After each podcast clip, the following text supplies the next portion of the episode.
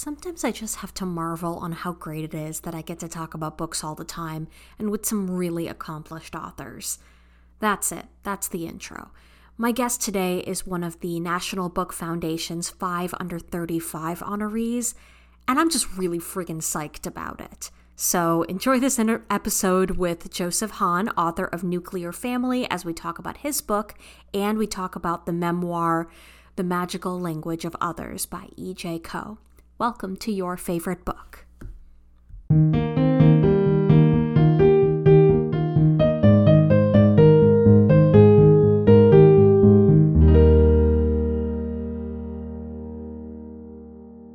All right. So, Joseph, thank you so much for joining me today. Um, I know you just said you came off of some travel. I hope you're finding a little bit of rest in this hectic time. Yes, thank you so much for having me. I'm so happy to be here and in conversation with you. I'm really excited for this as well. I think this is going to be just a great discussion overall, both your book and the book you chose for this episode. I think there's just so much to say. Um, but before we get into everything today, um, can you tell everyone a little bit about yourself and about this book you have coming out? Sure. Uh, my name is Joseph Han. I was born in South Korea and raised on the island of Oahu, Hawaii, where my family immigrated when I was really young. Um, I, I've lived in Hawaii for most of my life.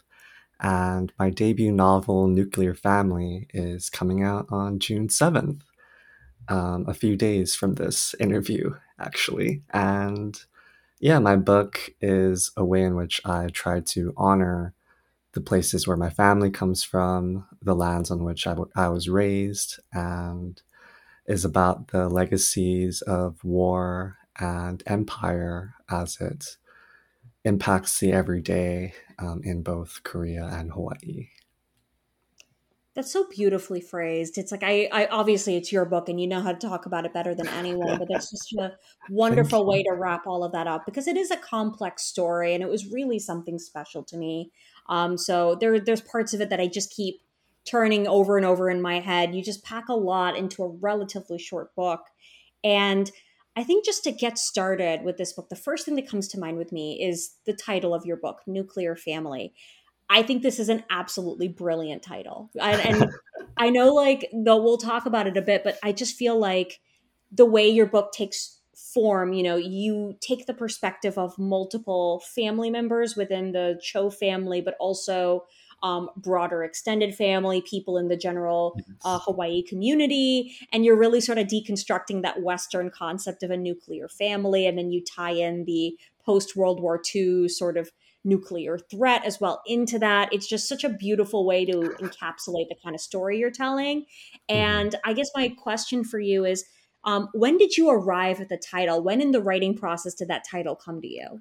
Thank you. Wow. Thank you for such a really nice um, response to the book. Um, yeah, almost immediately, um, I came up with the title knowing that I wanted to write about a Korean family in Hawaii and how when writing about Hawaii, you can't tell the story of just one family. You really need to talk about the network of families and communities that exist that come from all over the world. Um, and also, it's a way in which, uh, like you mentioned, acknowledge the various genealogies and lineages we have and don't have in particular um, for the Korean diaspora in Hawaii, not having a direct lineage to the land, um, to Native Hawaiian land. And um, so much of the novel is about honoring our ancestors, both living and dead,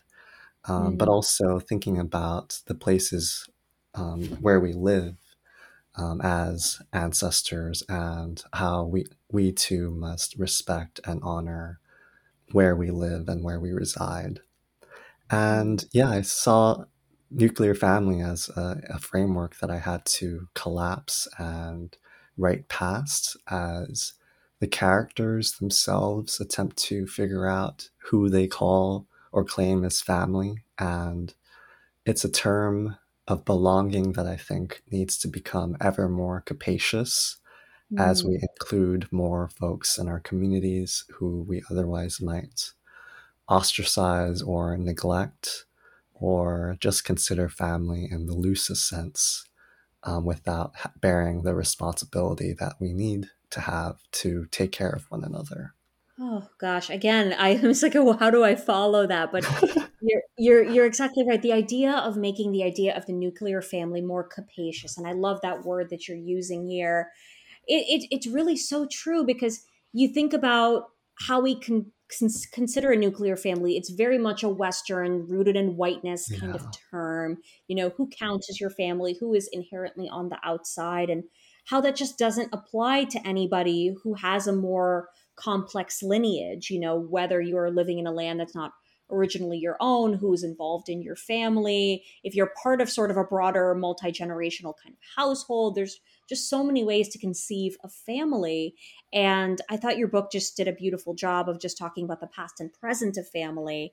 Mm-hmm. And uh, specifically, I think, you know, your book is one of the most literal forms of generational trauma, like a representation of general generational trauma that I've seen. I mean, literally, and this isn't really a spoiler, but it's the spirit of a deceased ancestor is possessing the living body of a later descendant. It's a major sort of uh, feature of your book, and that trauma is just embedded in him as a result. It's inextricable in many ways. And I know part of the answer to this question I'm about to ask is just you know being a good writer and good writing but i'm wondering about how you approached writing trauma from these numerous perspectives rather than simply as a young living descendant yeah um as far as the story of jacob's possession by his grandfather it's very much uh, a narrative of his own coming into understanding of his place in korean history and how, though the Korean War did mm. not occur in his lifetime, literally, um, it is still ongoing and present um, in the everyday and is technically, of course, still ongoing because of the lack of a peace treaty. And all of that manifests mm-hmm. into um, why he is considered South Korean um, of birth. Um, I think anytime we talk about Korea in the Western imagination, we are always talking about South Korea first and foremost, mm. and that's always as having North Korea as a sort of antithesis. So he, Jacob, comes to embody these histories of division and confronts the various barriers that he's encountered throughout his life, whether that's barriers between understanding um, where his family comes from, originally in the North, um, barriers with those who he does not know, um, with language. And so the possession is was my way of having him embody all of these different um, mm-hmm. histories and to ultimately attempt to resolve them and to make peace um, of his life and of the lives of his ancestors, namely his grandfather Taewu. Mm-hmm.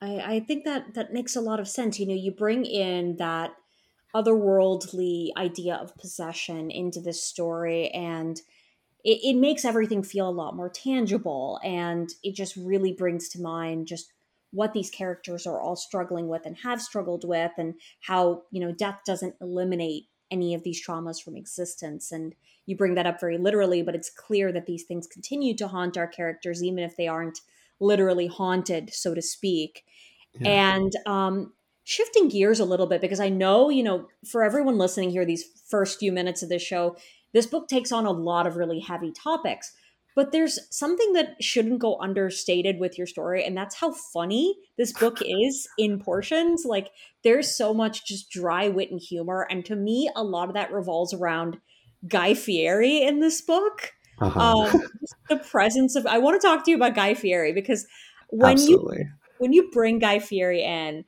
I was just immediately taken in by the idea that this is a restaurant that had been featured on Triple D and, you know, is kind of dealing with that. And you think of Guy Fieri and all of those Food Network shows, he's kind of an innocuous part of television. I was listening to a different podcast recently, and someone referred to Guy as just a wholesome part of TV. He's trying to affirm everybody's dreams. He's very rarely outwardly critical.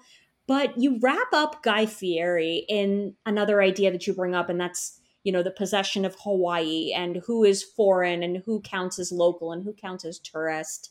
And yeah. you know all of that sort of wraps in and it takes on a darker tone but i want to know what inspired you to bring guy fieri into this and sort of what you were taking away from all of that.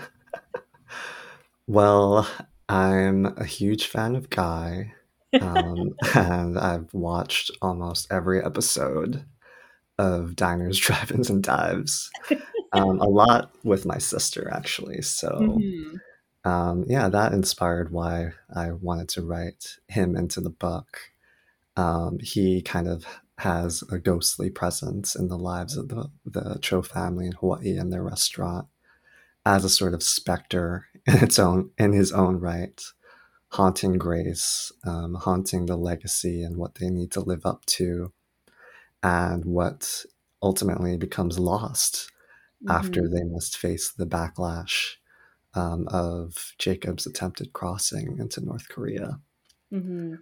Um, but yeah, it just made total sense that Guy and his visit would be something that launched the Cho family's restaurant into the popular imagination of local, both local and tourists, tourist customers mm-hmm. who come to Hawaii to try something they've never had before um, whether that's um, meat jun, which is a very specific dish to Hawaii, um, kind of like a hybridized um, food um, mm. that that yeah speaks to the Korean Hawaii diaspora, um, and yeah, it was also my way of roping in the reader and the reader's interest into uh, the story of the restaurant and the family in the same way that he is used, his stamp of approval is used to bring in customers um, to actual places. So,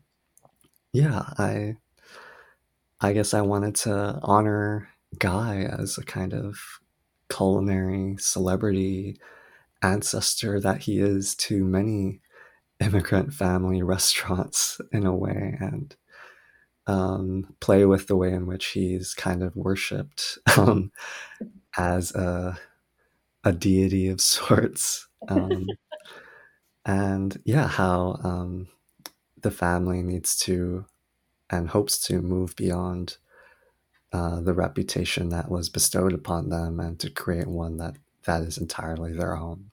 Mm-hmm. Um, yeah, that's a again a great, a great i'm glad to hear that you know your perspective on guy fieri is a figure you really enjoy and you know this is someone who you kind of grew up watching in a way or like continue to watch his episodes. And i remember watching guy fieri on tv and thinking he only went to like you know quote unquote white people restaurants. And then i saw yeah. indian place show up on the show. I've seen a few chinese and korean places show up on the show. And i was like oh this is this is actually great. You know he is broadening perspectives in general and broadening what it means to have a, a diner, so to speak. You know, there's so many different forms of that. And I, I, just think it's just a great premise for this restaurant. It roots it very much in a familiar time and place. And I don't know, I think it immediately just endeared me to these characters and just made this restaurant feel very real to me. Um, so I just, I really loved that. And I guess the last thing I was curious about with your book, and that's coming back to sort of what we were talking before, and that's the the concept of borders here. I mean, the quite literal DMZ that you've brought up, the the wall uh, that definitely comes to life here. You think about the borders between the living and the dead. I, have read a lot of books recently about borders. Um, most recently, I've read some books about partition with India and Pakistan and hmm. similar borders that exist there and what the violence that occurs as a result of these borders. And I guess I just wanted to know your your concept, the the the ghostly concept you bring related to the border, without giving too much away. Was there any sort of real life mythos that inspired a lot of that? Was that mostly coming from your imagination? Was it a combination of the two? Um, yeah, um, I owe a lot of this book and my understanding of the DMZ to um, Nora Okja Keller's Comfort Woman, which is mm. the epigraph of the novel, where she talks about um, a character having a dream of countless families and spirits wandering from mm. the head and toe of the peninsula, not knowing that when they reach the center, they have to turn around and that they will be lost. Um, so, that as one of the first Korean American texts that I've read, as I began to learn more about my history, um, a history that has been alluded to me because of my education in English mm. and because of the way I've been taught to uh, understand and accept um, the Korea that Korea's division is a fact um, mm. and not one that has been imposed. Um, and that epigraph really led me to think about how everything we come to know as the DMZ goes far beyond our imagination and is incredibly powerful as it continues to exist in our global imaginary that a lot of us grow up grow up and continue to think that um, the DMZ will always be there mm-hmm. and and counter to that kind of narrative is the countless number of families who remember a time when Korea was not divided, when they could freely roam about the peninsula. Mm-hmm. And you, if you learn more about the history of the Korean War, the reason why many families got separated was that they didn't know that Korea was going to be divided. They thought mm-hmm. they would go down to the south for a couple of days and come back, realizing that, that they could not um, after the um, 38th parallel was established. Mm-hmm. And yeah, so I wanted to write the DMZ in such a way that the reader could understand how um, its ramifications not only extend across multiple realities and the one that we assume to be fixed and true um, uh, with the current uh, separation of North and South Korea, um, but that this separation endures um, across generations and um, across this life and into the next because currently, right now, families who were directly impacted by the Korean War and are separated from their loved ones, they often pass away carrying that wish to still return to the north, to still see a very particular face of a long lost loved one. And this book is so much about how we continue to carry that wish and that longing. Um, you mentioned um, intergenerational trauma as being um, a fabric to this mm-hmm. book that ties the characters across their chapters um, but it's also about how we continue to carry our unresolved hope mm-hmm. and love for the people that we've lost. And I I feel that like that's very beautifully uh, encapsulated in the cover of the book, which mm-hmm. I'm really happy about, as it speaks to the way we carry these messages and affix them to these borders as a way of articulating our hope that we can push through and past these divisions one day and to see peace unfold, not only in our lifetimes, but for the lives that have preceded us. It, it's just so hard to have hope sometimes. And I yeah. speak very broadly about the world at large. And so I love that you speak to to hope that we're carrying across generations because that can be just as powerful in different ways as trauma. That can be trauma of its own, um, but it can also just be the glue that ties us all together. And I think that's just so so beautifully phrased. I think your book just does so many different interesting things. Like the characters felt so real to me. Um, the the family, Grace and Jacob and their parents, as well as the broader network. I just love how they all interacted. I love how the story just reached its crescendo. I don't know. It was just a beautifully told story. I certainly hope all of you pick up this book. I certainly enjoyed it. Thank you. Thank you so much. Of course. And sort of moving on to the book you chose for the remainder of this episode, which draws upon a lot of similar themes here. So, this is The Magical Language of Others by E.J. Koh. Um, so, this book's a memoir, so there aren't too many spoilers in the conventional sense, but we'll try not to spoil too many details. Um, but for everybody to essentially summarize this book, um, this is a memoir unpacking the author's late adolescence and early adulthood after her mother and father leave for work in Korea and leave her and her brother behind.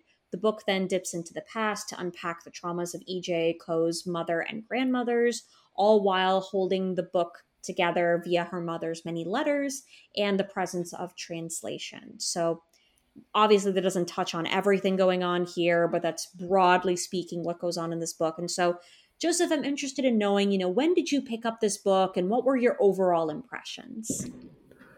Yeah, um, E.J. Koh is a really um, wonderful writer, and I think one of the most brilliant Korean American writers working today. Mm-hmm. And super excited about her forthcoming novel from Tin House, I think coming out next year. Oh, very in 2023. And yeah, I first encountered EJ's work through her poetry, um, her book, A Lesser Love. Um, and just quite generally, Korean American poetry, in particular, the work of Korean American women poets, really helped me to create a, a, language for understanding how to talk about, think about, um, carry stories of war and division, um, of diaspora. And I think all of that is beautifully carried as well in this memoir um, and its understanding of the separations that resonate across generations and um, how we reunite with our loved ones in memory and in our lifetimes. And um, yeah, actually, EJ and I are friends, and I was very lucky um, to be confided in with an earlier version of the manuscript, which I read and absolutely loved. And reading the book in its print final form too, I was just so moved by by what she accomplished um, as an ode to her relationship with not only her mother, but as you mentioned, a matrilineal history um, to all of the Korean women in her lives. And um, yeah, it's I'm I picked this book because I'm so grateful um, that it exists. And mm-hmm. a common refrain that you often hear is, um, you know, when you feel like the author has written this book for you. Yeah. Um, and I had to tell EJ when I first read her memoir that that same thing, um, because I uh, related to that story of living apart from one's immediate family um, mm-hmm. because when I immigrated to Hawaii, I moved with my grandparents mm. and was raised by them until I was about um, 10. And then that's when my family, uh, my mother and father and sister, moved to Hawaii to join me. And those years apart were very formative um, in um, not so great ways for me um, because I grew up always with this persistent longing for a complete nuclear family, um, mm-hmm. as it was always posited to me through my education. Um, yeah. And I always felt like something was missing in my life.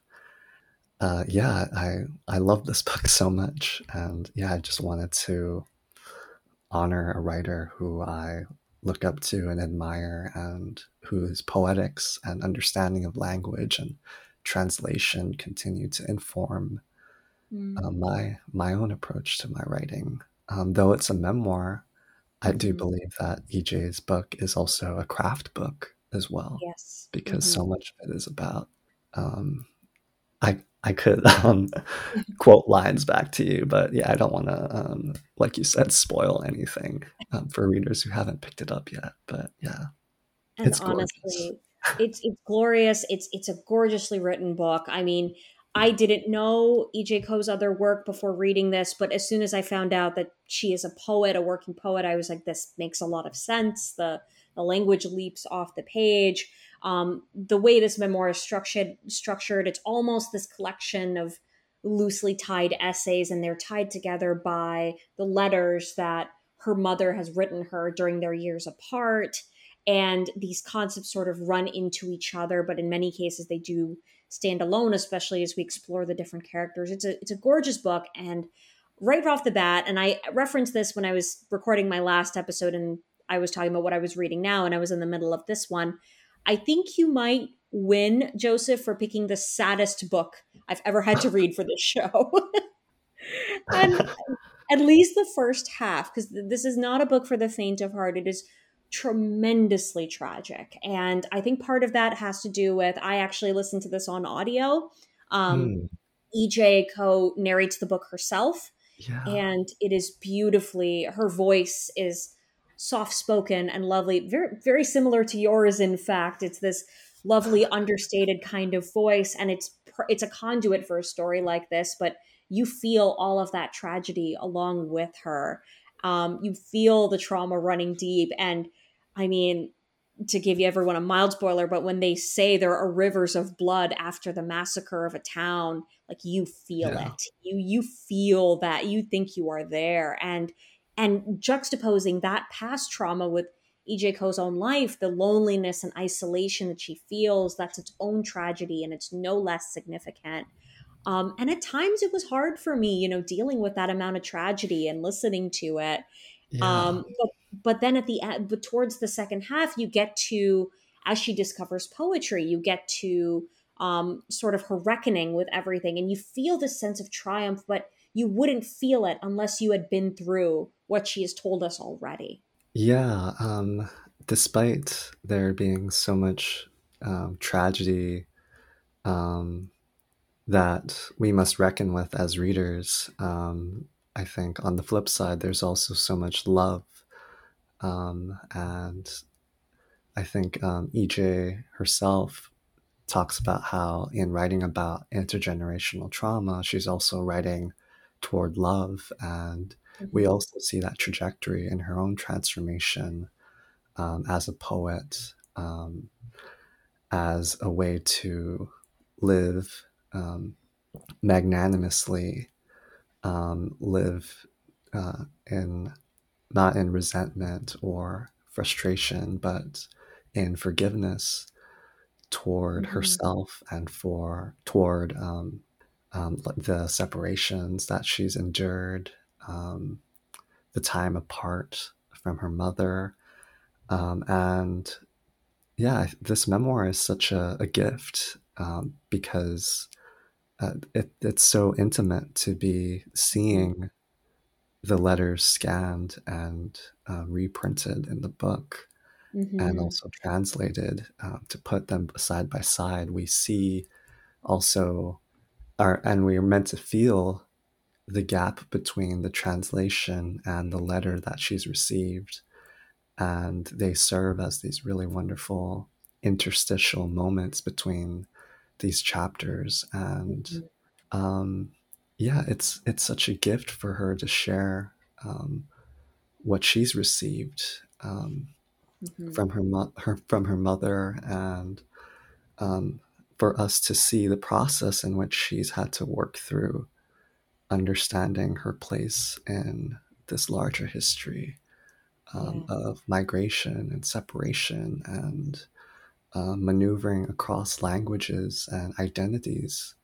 Mm-hmm. Um, yeah, it's it's a marvelous book. it really is. It yeah. really is. And I'm I'm so glad you brought up the letters because that's certainly something I wanted to highlight here. So there are I, I believe uh, the book has about 39 letters, if I'm remembering correctly. Yeah.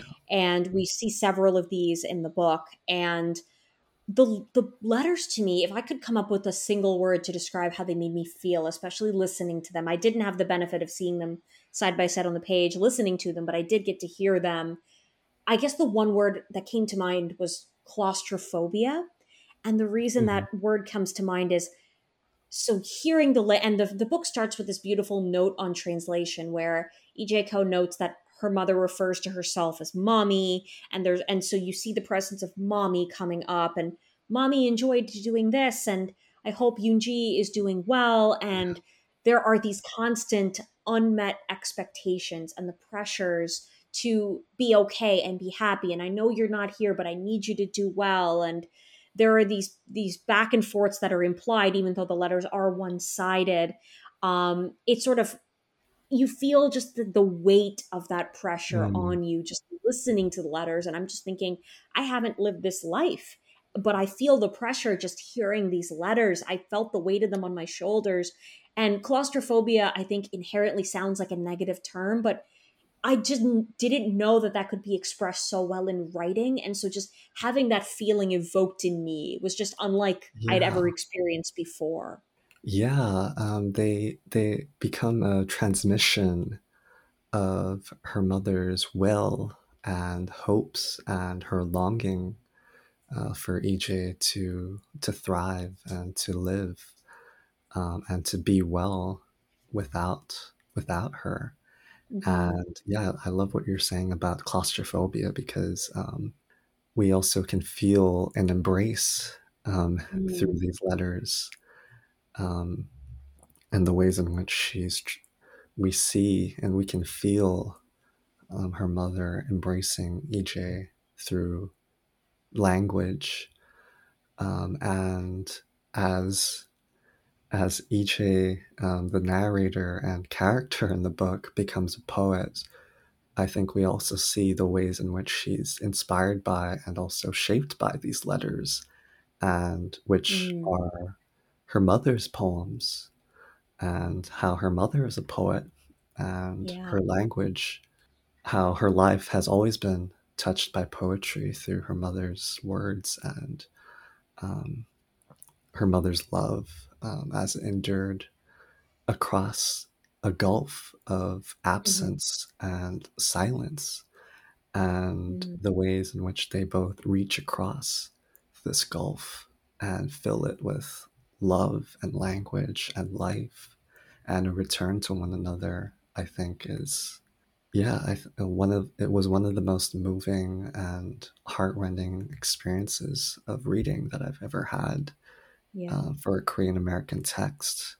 I, I just I just feel like this this book, you know, describing it doesn't do it justice. I, I truly feel this is one of the most unique, thought provoking, interesting memoirs that I've ever read. And you know, it's it's not an easy read or an easy listen, but it's certainly a, a gratifying one, just from a pure craft perspective as well. As you mentioned, this is partially a craft book. I mean, if anything, just the process of putting together these these stories even when they weren't experienced firsthand but having them feel so visceral and real and then combining that with the real and the experience and the translation efforts as well. I mean it's unlike anything i've read before. I highly recommend it. Yeah. and for me it was hard to come up with a comparable book to recommend um, but the one that came to mind for me is actually one i read recently and that is um, Jhumpa Lahiri's latest essay collection, which is Translating Myself and Others, which just came out just a few weeks ago, actually, and I had the pleasure wow. of reading.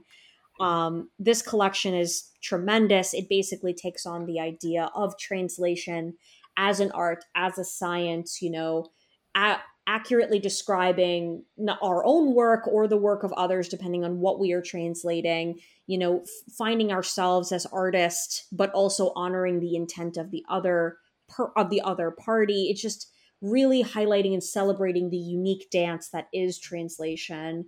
And it's just as intimate even though it is not as you know heartfelt as say a memoir it is intimately personal and beautifully put together and sort of these loosely connected essays the way we saw it with the magical language of others. And so I think if someone's looking for more of a broader translation look as a whole, but along similar lines, that's certainly a book that I would recommend. Mm. Yeah, that sounds awesome. Yeah, definitely recommend that. And then, Joseph, I'm wondering I know obviously this book is tremendously meaningful to you, but if you had to suggest another book for someone looking for something similar, is there something you could bring up? Yeah, um, a number of books actually that come to mind as, as far as um, the amazing work of Korean American nonfiction Mm-hmm. that's been coming out lately. Um, for one, Michelle Zauner's Crying in H Mart, Mm-hmm. which I think is also a craft book in a way, in, in the way she writes about cooking, but also her coming into being an artist Mm-hmm. um, and how that was also shaped by, inspired by her own mother's uh, foray into art and art making. Um, and Mhm. another book that I'd suggest is Tastes Like War uh, by Grace Mm. M. Cho.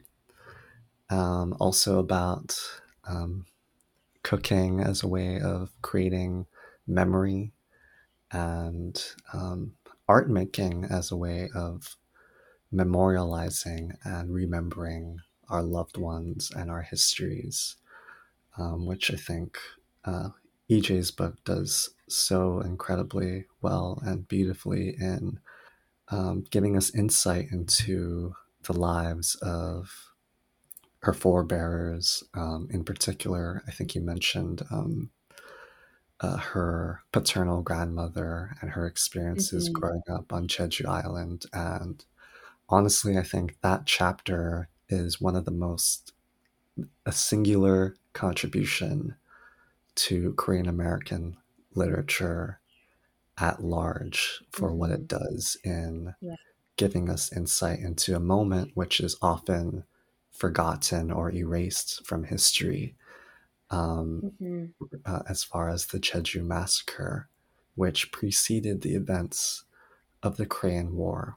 And one thing that I really wanted to mention is historically, the way in which the Korean War is remembered and memorialized as far as its start in 1950 is um, in the American imagination, we always are taught to learn that North Korea invaded the South, and that's what Mm. started the war.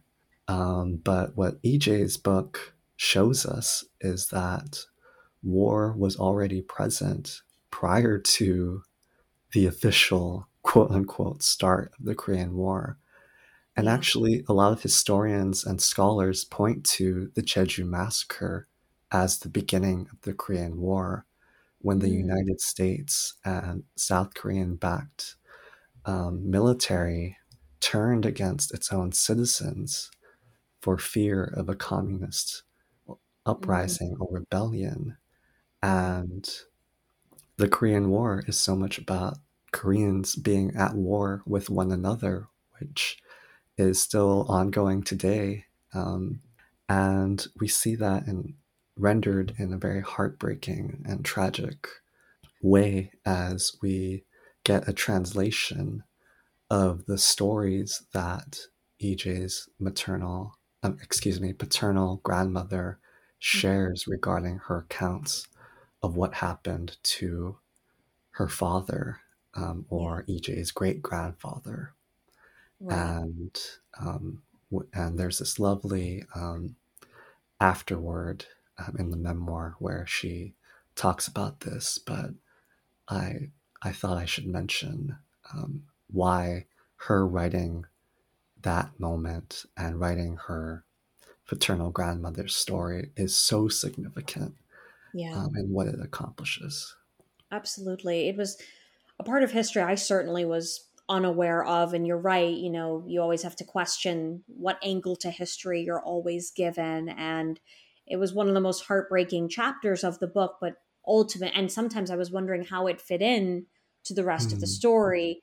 But you do see it all come together. Absolutely. This this is definitely a book that is all brought together, if only just to sort of demystify the nuances of this experience and what it means to come from a history of that nature. And definitely, everyone listening, pick up both of these books. I mean, we've only scratched the surface of what Nuclear Family and The Magical Language of Others have to offer.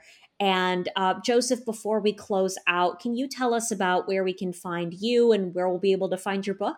Sure. Um, you can find me mostly online on Twitter um, at Han Joseph. Um, the same is for Instagram at Han Joseph. Mhm. Um, You can also find out more about what's going on with regard to future events, um, recent mm-hmm. work that's appeared online um, at my website, joseph-hahn.com. And yeah, you can find Nuclear Family starting June 7th anywhere books are sold. Absolutely. And definitely do pick this one up. I was just I, I just love what you did with with form, with narration. I'm a, a sucker for a multi-perspective, multi-generational story. Same. I mean, I this book just it's just what I love and it's just what I come to literature for. And just to feel immersed in a place and in a time and in a family. And you get all of that and more with Nuclear Family. And Joseph, thank you so much for your time. Thank you. This was amazing. Thank you all for listening. As a reminder, we have episodes every Thursday, so usually our interview episodes, and then at the end of the month, we'll have our short story book club. So at the end of June, we're going to be reading the classic, The Lottery by Shirley Jackson. If you haven't read it, what are you waiting for? Even if you have, you may want to give it a brief refresher, so stay tuned for that. Um, you can follow the podcast on Instagram and uh, Twitter. Gosh, I couldn't remember the other social media platform at YFB Podcast. Uh, reviews are always appreciated. So, no matter what platform you listen on, definitely want to hear what you have to say. And that's it. Happy reading. Hope to see you next time.